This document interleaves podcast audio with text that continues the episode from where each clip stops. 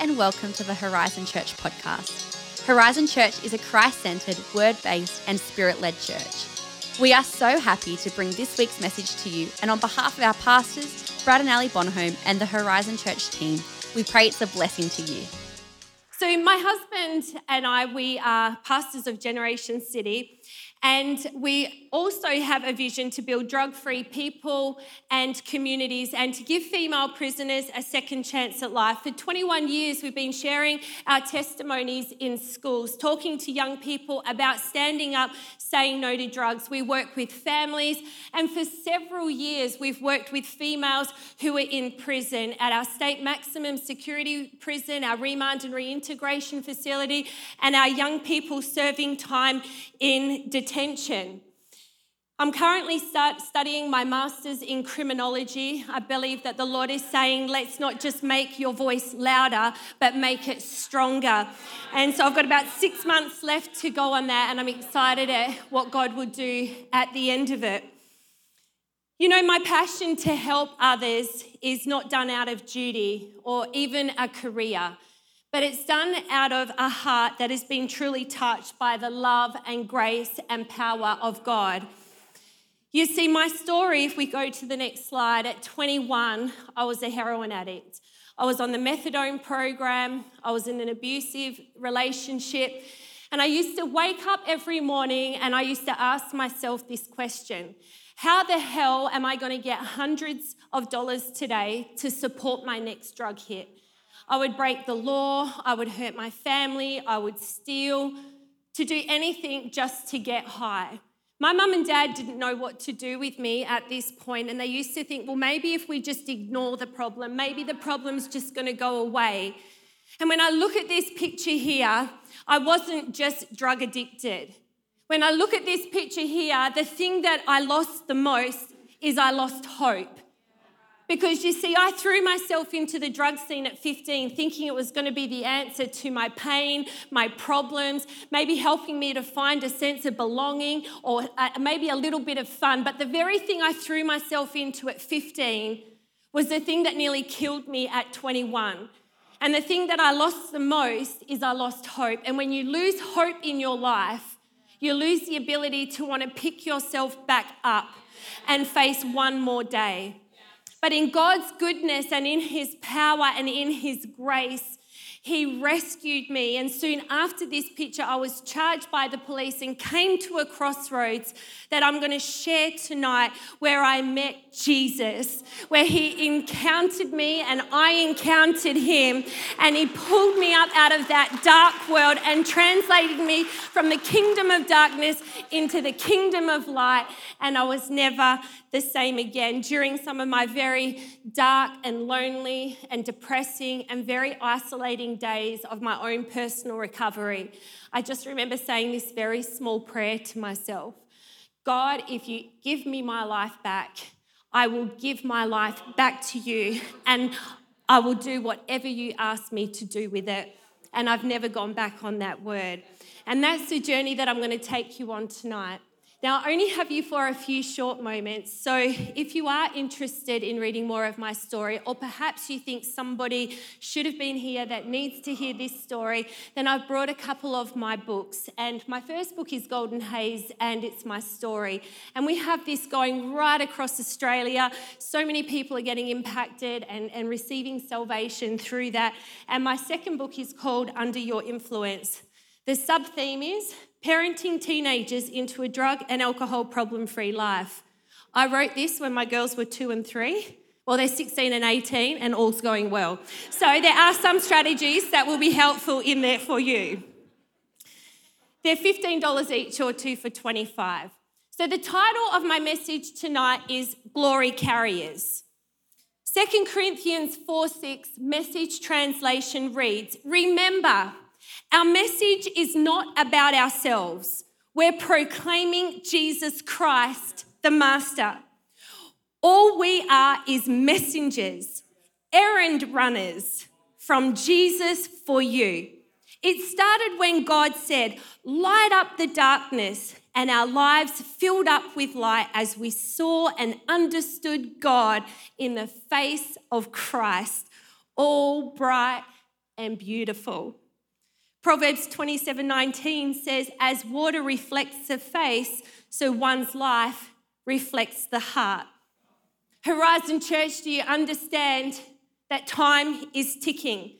Jesus is coming back. And there is a cry going out across the earth, and every decade the cry appears to be getting a little bit louder. We don't know when he's coming, he will come at an unknown hour. So we need to be focused and we need to not get distracted. And in fact, we need to live a life that is prepared.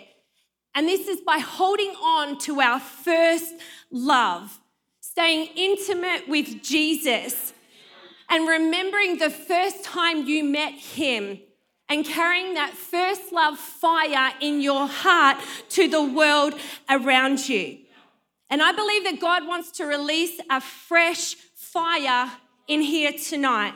Understanding that fire, it purifies, it cleanses us from idolatry, selfish ambition, jealousy, envy, flesh, carnality, addiction, lust. It cleanses, it purifies. Fire gives us power over sin and over the enemy. And fire gives us passion to share the good news of Jesus to people around us. And as well as that, I believe that God wants to release an anointing, a fresh wind, fresh fire anointing, one that will bring a new level of power and authority for you to go out and reach people around you and witnessing what God has done in your life. Because there is a whole world out there waiting to hear the good news of Jesus. There is a whole demographic of drug addicts and prostitutes and young people who are lost, who are wandering aimlessly, tripping over themselves, the blind leading the blind, falling into the ditch. And it requires the church to carry this fire, to carry this power, to carry this love to the world around them. They don't want to encounter us, they want to encounter the Jesus in us, the witness of what he's done in us.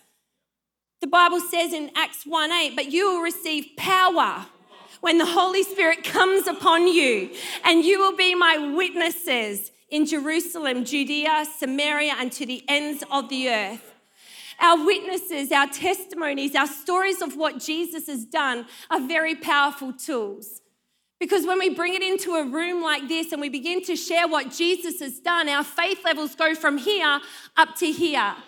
But our stories of faith and our testimonies of what Jesus has done also show those in the world who don't yet know Him that God is alive and He is active and He is real and He is relevant and He is ready to encounter them in their time of need. Our stories have the potential to unlock someone's destiny, witnessing God's goodness in great power and authority. What we have seen and experienced experienced. And as I share my testimony tonight, it's twofold. And that is to show you that our God is a God of miracles and He can take a broken life and restore it. And secondly, it's to show you the power of your reach. That when you move and, and you move in the power of Jesus Christ and the Holy Spirit, that you can make a mark on someone's life. Because on the other end of your obedience, are people waiting for your yes. You know, one time about 15 years ago, I was in a season of prayer and fasting and deep intercession and asking God for what was next. I was asking God to purify me, help me to have power over the enemy, and help saying to Him, God, will you use me? And I prayed a very bold prayer that I hope you will pray with me tonight. And I said, God, will you break my heart? For what breaks yours. And I picked up the phone and I took a phone call that was about to interrupt my life. And on the other end of the phone, it was a lady asking for Jade Lewis. And I said, Well, this is Jade Lewis. And she said, Well, who are you? And I said, Well, who are you? And she said, Well, I'm a volunteer at the State Maximum Security Women's Prison, and some of the women are reading your book. They are loving it and they're wanting to know can you come in on a Saturday morning and meet them? And at the time, I was newly married and I had two daughters under two. And as I looked at them wiping Vegemite up and down my lounge room wall, I answered very quickly and very firmly, Well, thank you very much for the invitation, but it's not a very convenient time in my life at the moment. I'm really under pressure. I'm newly married. I've got two young daughters. So just wish the women all the best. And I just hope one day that our paths will cross. I hung up the phone. My husband comes home from work. We begin talking. And I said, You never guess who rung me today? He's like, Who? I said, the state maximum security women's prison. He's like, no way. What did they want? I'm like, they want to know if I can come in and meet some girls that have been reading my story. And he's like, and what did you say? And I'm like, no way.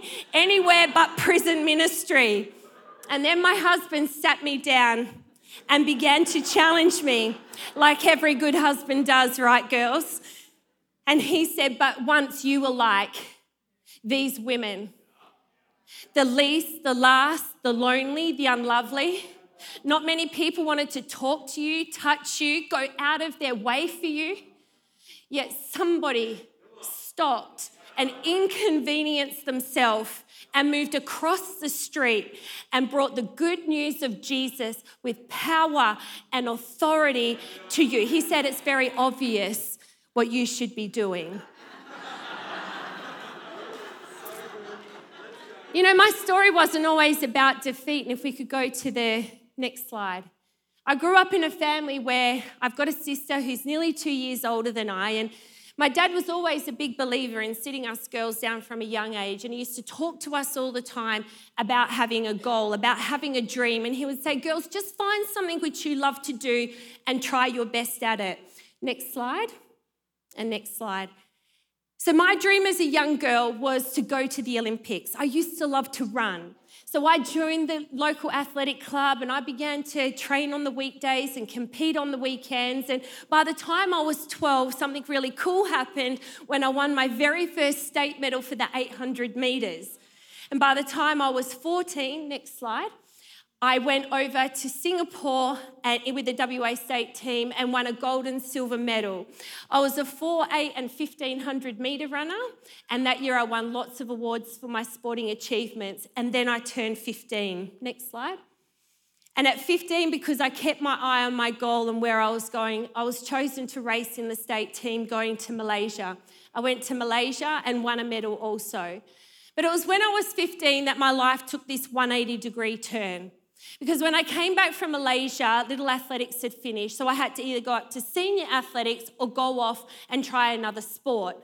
But I decided at 15 I wanted to have a break. I was a bit burnt out, a bit bored, wasn't enjoying it as much, juggling schoolwork. So I sat down with my coach and my mum and my dad, and we all decided that having a break from my sport would be the right thing to do. Giving up my sport was not the wrong thing to do, but giving up my sport began to highlight a major need in my teenage years. That a lot of my identity until that point was based on what I did, that I never really knew who I was. And when you don't know who you are, and everything is based on what you do, when you do well, you feel awesome. Then when you don't do so well, it's compounded. And so I began this search at 15 of who am I? And what is my purpose? And where do I belong? And unfortunately, I started to drift towards a group of kids at school that was going off to parties, drinking alcohol, smoking marijuana. And they weren't bad people, but the Bible is very clear that when the blind lead the blind, they both will fall into the ditch. We were all grouping together, we were all searching for meaning and belonging, and we were looking in all the wrong places. Drinking alcohol led to smoking marijuana. Then I went to a rave party and started to use LSD and ecstasy. And just before my 16th birthday, I met my first boyfriend. And he was a lot more streetwise than me. He had family who were in and out of prison, and he'd been using drugs from a very young age. That it wasn't long before he came into my young life and flattered me with all these empty words and because I was searching for love in all the wrong places, I grabbed whatever I could. And then he led me into a filthy, old, dirty, rundown bathroom and pulled out a needle full of drugs and asked me if I wanted to use it. Chapter 2 of Golden Haze, I open that paragraph with this sentence No one ever forced me to take drugs. I was such a risk taker in all the wrong ways at 15, thinking somehow that I could experiment, have a different outcome than everyone else before me. But by the time I was 18 years old, I became addicted to heroin. And I remember waking up this one day, and I just remember laying there in this house. I was fighting with my boyfriend all the time. We weren't just high on drugs anymore, because you can only really stay high for three or four hours, and what goes up must come down. So we would start to fight, and he'd call me names, which led to a push and then a punch. Had all these secrets going on. My mum and dad didn't want to talk to me anymore. There were no more drugs, no more bright lights. And I remember thinking to myself, I hate my life. And I thought that it was going to be as easy for me to get up and just motivate myself and walk away. But it wasn't until the day that I tried to stop using drugs was the day that I realized I became a drug addict. So the problem became my parents. My parents did everything they could. My dad found out that this guy was beating me up, so my dad went out and found him and beat him up. And they returned back to my parents' house with big slabs of concrete cement and stood at my mum and dad's bedroom window and at about three or four o'clock in the morning threw it through their bedroom window. You see, the enemy isn't just after the one in the family, he will start with the one and drag the whole family unit in. John 10:10 10, 10 says the thief will come only to kill and steal and destroy. So one by one my family started to get dragged into this nightmare. My dad said, if you want to be with these guys, you go back to them, but you are not coming back into our family. That I went back to these guys who I, who I thought had everything that I wanted. That broke my dad's heart. Me, mum, dad, but what about my sister? My sister who liked life, who had a good job and would, but would come home and behind closed doors, it's like war zone mum and dad fighting. I didn't turn up. Mum's found drugs. Mum's found alcohol. Mum's found bongs. Police are there. When I turn up, I've been beaten up. My sister would walk into this. And she's going, but my mum keeps telling me everything is going to be okay, but everything just keeps getting worse. Have you been in that moment before? My sister didn't know what to do. And the saddest thing in her story is this is that she didn't think that there was anyone that she could talk to. Where were the young people? Where was the church? Where were those that would slow down long enough and see beyond their natural eyes and actually walk up to someone and say, Hey, you okay? She bottled it up and up and up and up. And by the time she was 19, she was so vulnerable that one of my friends in the drug scene gave her heroin for the first time and she became a drug addict as well. So our whole family was now dragged in to this nightmare. My sister and I were stealing, dealing, doing everything that we could. But about 2021, my mum came out to find me. And she just said to me, I need you to come home. You need to get away from this guy and come home. My family was so frozen in fear, they didn't know what to do. But it was on Mother's Day that particular year that the police turned up and eventually I was charged. We can put my before photo up. And my dad came to the Perth police station as they read out my charges. My dad leans over the table and he says, Don't you dare ask me to help you. He said, If you want to be such a big girl and run around with these guys, he said, then you're going to learn the hard way and start to take responsibility. And even though I hated my dad for doing that, my dad was about to teach me a very important lesson that in life, Every decision we make has a consequence. So I get to court and I'm standing there, and legal aid are reading out my charges and they're reading out my story like this girl is a drug addict. She's on heroin, violence, boyfriend. And this magistrate stops this woman. And in that split moment, I started to have a flash of different people that had come into my life. I started to cry out to God in that moment and I said, God, will you help me? Because in the cry of every human heart is to connect with the heart of the Father. You think pre Christ when you hit your toe, you go, oh my God, or slam your finger, oh my God, or you see something shocking, oh my God, because in the heart of every human is, is, is the desire to make peace with their Heavenly Father. So I'm in the courtroom and I'm like, God, will you help me? And I had this flash of three people that God had brought across my path. And the first one was my social worker. My social worker, who was a fabulous glory carrier. I used to have to go and see her one hour once a week for a year, sit and talk about my problems. I didn't realize until after uh, I went into rehabilitation and went public with my story, and she tracked me down that she contacted me and she said to me, um, I just saw that you got your life back together. I said, Well, you wouldn't believe it, but I am a born again Christian. She said, No way. She said, So am I. She says, I was never allowed to share my faith. She says, I was never allowed to pray for you, but I want you to know that I used to go back to my church and I used to gather with my girlfriends and stand in the gap and pray for all my clients. And God showed me when I met you that there was something much better than this life for you.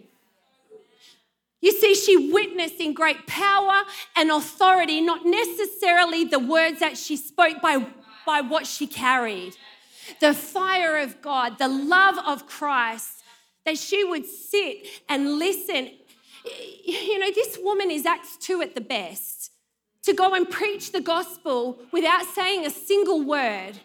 You see, what does your life say about you? If you didn't say one more thing, would people know that you carry the love of Christ? Sometimes you're the only Bible that people read. Are you embracing people or pushing them away?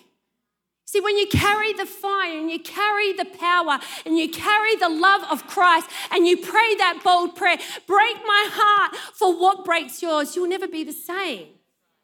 The second one was this girl that I used to work with. She used to follow me down to my uh, coffee, uh, coffee room and she would say to me, So I just want to ask you a personal question. And she would say, Are you on drugs? I used to hate when people ask me that. And so I would, she says, It doesn't matter, but I want to share you a story. She goes, I used to be a heroin addict. And one day I went to church to pick up a food hamper. And when I walked into the auditorium, up the front was this music team. There was a guy telling everyone about Jesus. And she goes, and on the front, on their knees, was my brother who was a drug addict. And all these people were surrounding him which seemed like praying for them. So I thought, well, I can't miss out. So I went down the front, I got on my knees, and the next thing, this addiction lifted off my shoulders. And she said, and I was set free in the name of Jesus.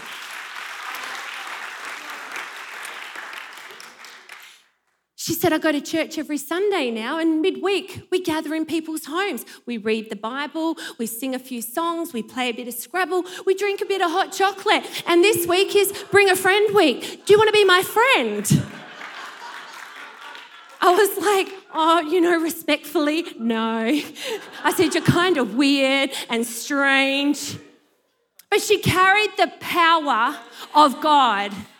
And she wasn't moved by my rejection of saying, Oh, you're weird, you're strange. She didn't shrink back because that was more uh, an indication of my heart, not hers. And she would move into my space and keep praying for me. And whose voice do you think that I used to hear in my head when the drug dealer switched their phone off at two, three, four o'clock in the morning? Than this co worker who said, Do you know if God can do it for me, He can do it for you. You see, the Bible says one will plant, one will water, God will bring the increase.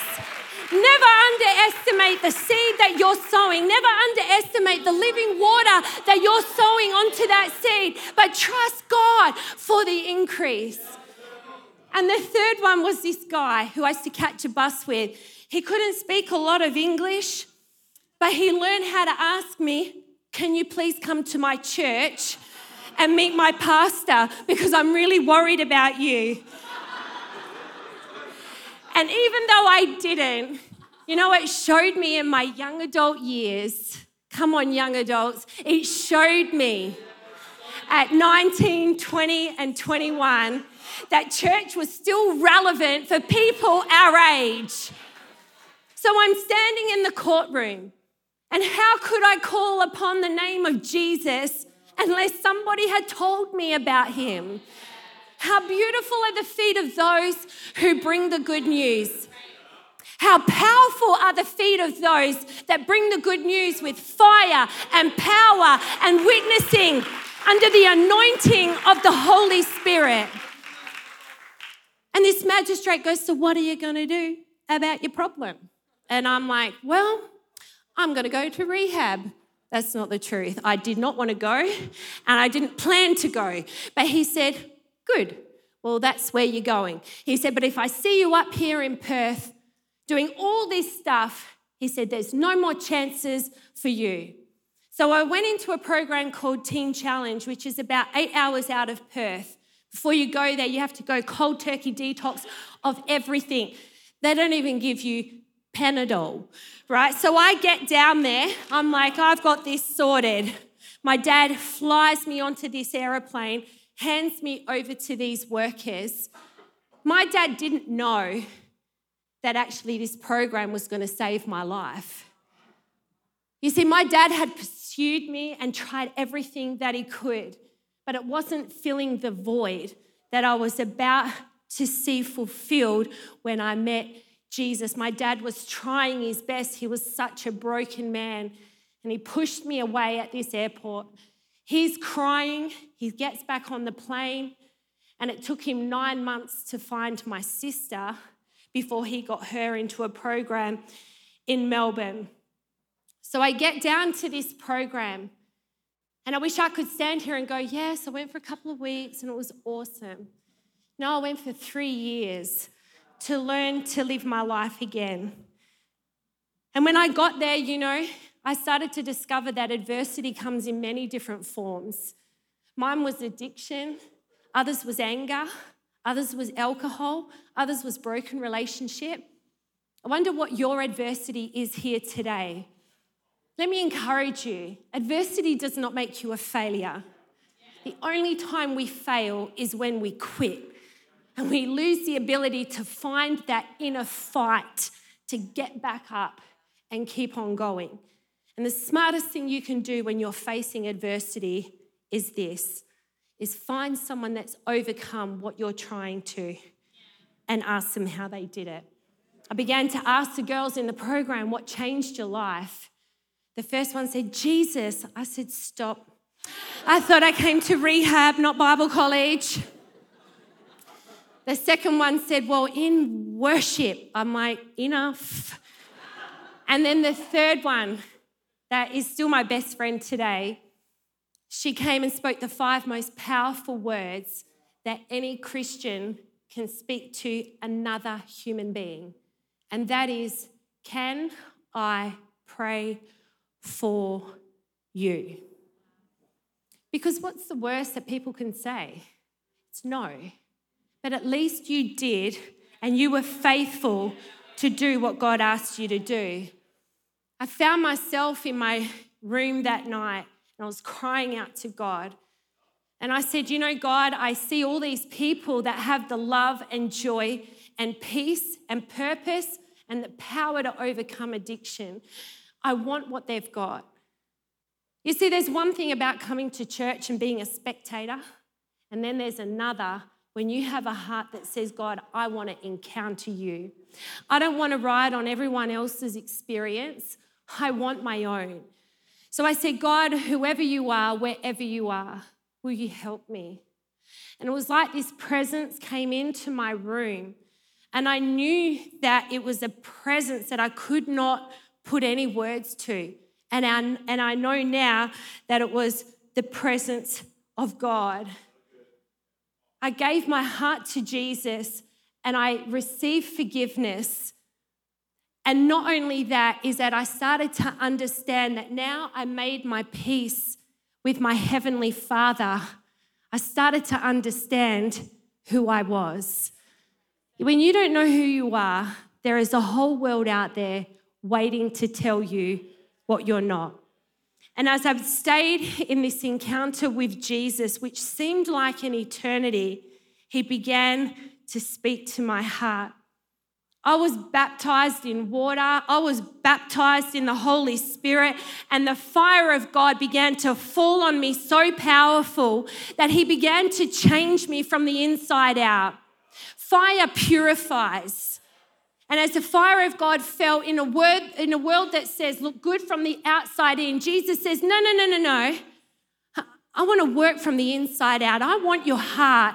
I want to give it a good clean. I don't want you to carry shame and guilt and embarrassment because I know everything that you have done. And yet I sent Jesus to the cross and he's looking at you and you're looking at him and he embraces you with a holy hug and forgives you.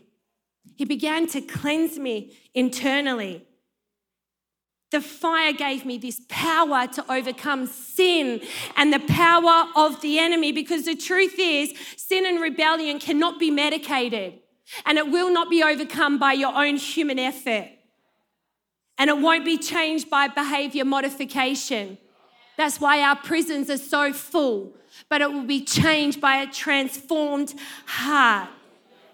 And the fire of God fell to give me a passion to witness what Jesus had just done in my life to the world around me. And God began to do great miracles. First to my Jerusalem, to my family. I began to write home and say, Mum and Dad, you wouldn't believe it. I'm a born again Christian. I said, Jesus has forgiven me from everything that I've done. He's changed my life, and I'm reading the Bible. I mean, my parents got very concerned and caught the next flight down to Esperance to see to what on earth what was going on. And when they walked in, they couldn't deny it and they had their own encounter with Jesus. And what the enemy meant for evil to pull me in and my mum in and my dad in, he began to turn it around in one decision. They began their own journeys with the Lord. My dad found my sister. He got her into a teen challenge in Melbourne. She gave her heart to Jesus. And now our whole family was walking with the Lord. The Lord used us all in his story. And then my prayer began, and I'm going to land it now. After God began to release so many good things in my life, personally and within my family, I started to pray this bold prayer God, I don't want to go back to where I was. I don't want normal. I don't want natural. I want to go after your heart. I want to share your heart with the world around me. Will you break my heart for what breaks yours? You see, so many people have sight, but they don't have vision. Proverbs 29 18, it says, If people can't see what God is doing, they stumble all over themselves.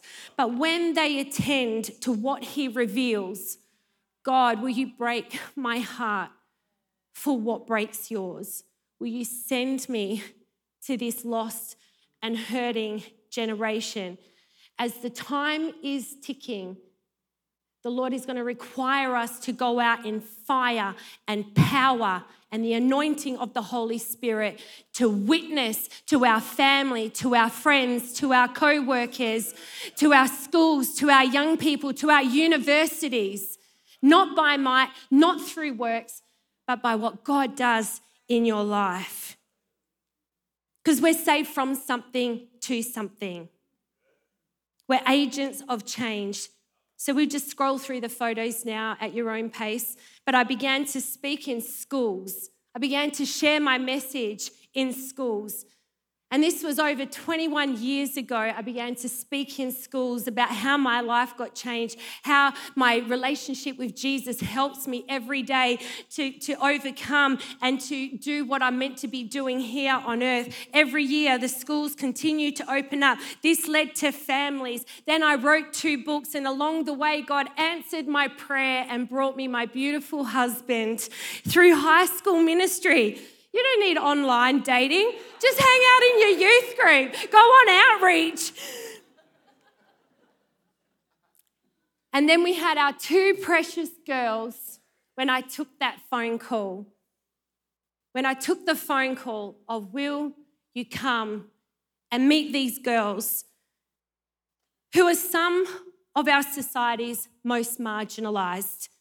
But in the poor, in these women, in the homeless, in the prostitute, in our most broken people, we see Jesus in his most distressing disguise.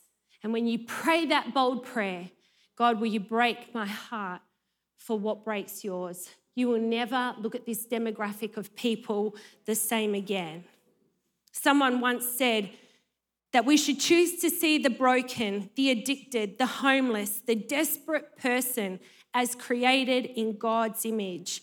And though the layers of defeat, addiction, pain, abuse, trauma, or suffering may hide it well, that image is there deep within them.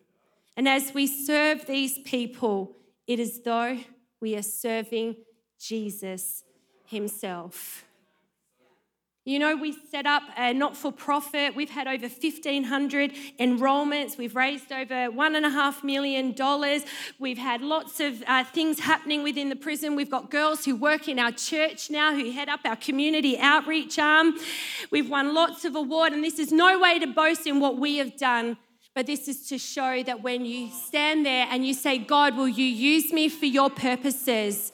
When I get to heaven, I want to know that I've brought everyone with me that you asked me to.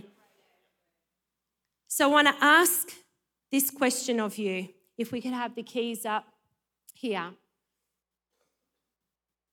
Have you ever prayed that prayer?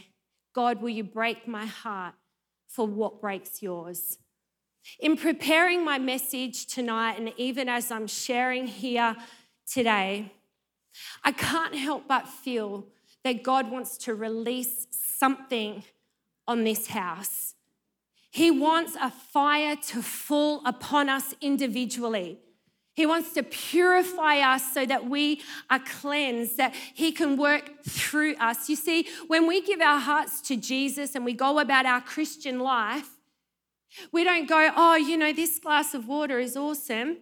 Yeah, do you know what? It's clean, uh, but I might just go and stick some toilet water in it and I'll keep drinking it. No, God wants purity of heart, He wants purity of life. He wants clean hands and a pure heart. And He wants to work in you and through you. He wants to release a fire that will give you power over the enemy's strategies and tactics for you personally and for your family. But what God saves you from is for a greater purpose.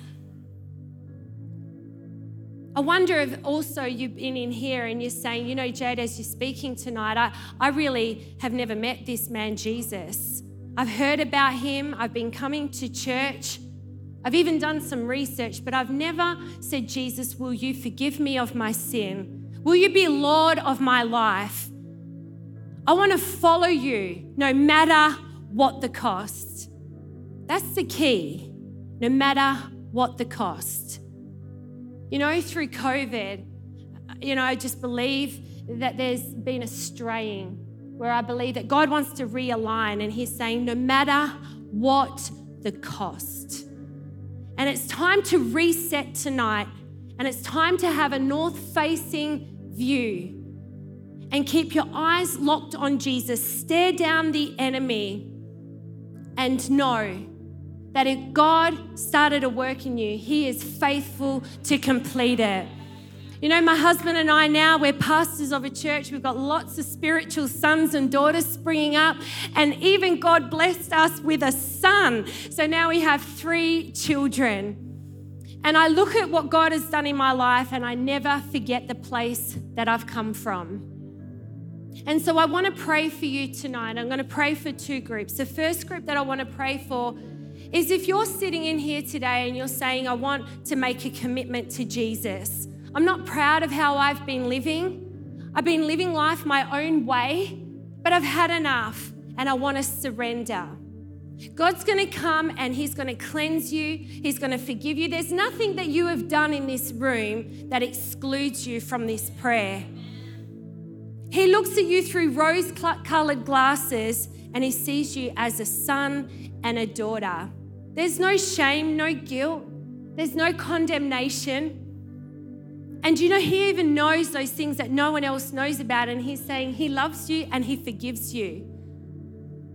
But it requires an external out, um, output to what is happening inside. And so, right now, in the privacy of, the, of everybody, I want us to close our eyes and I want to ask you this question.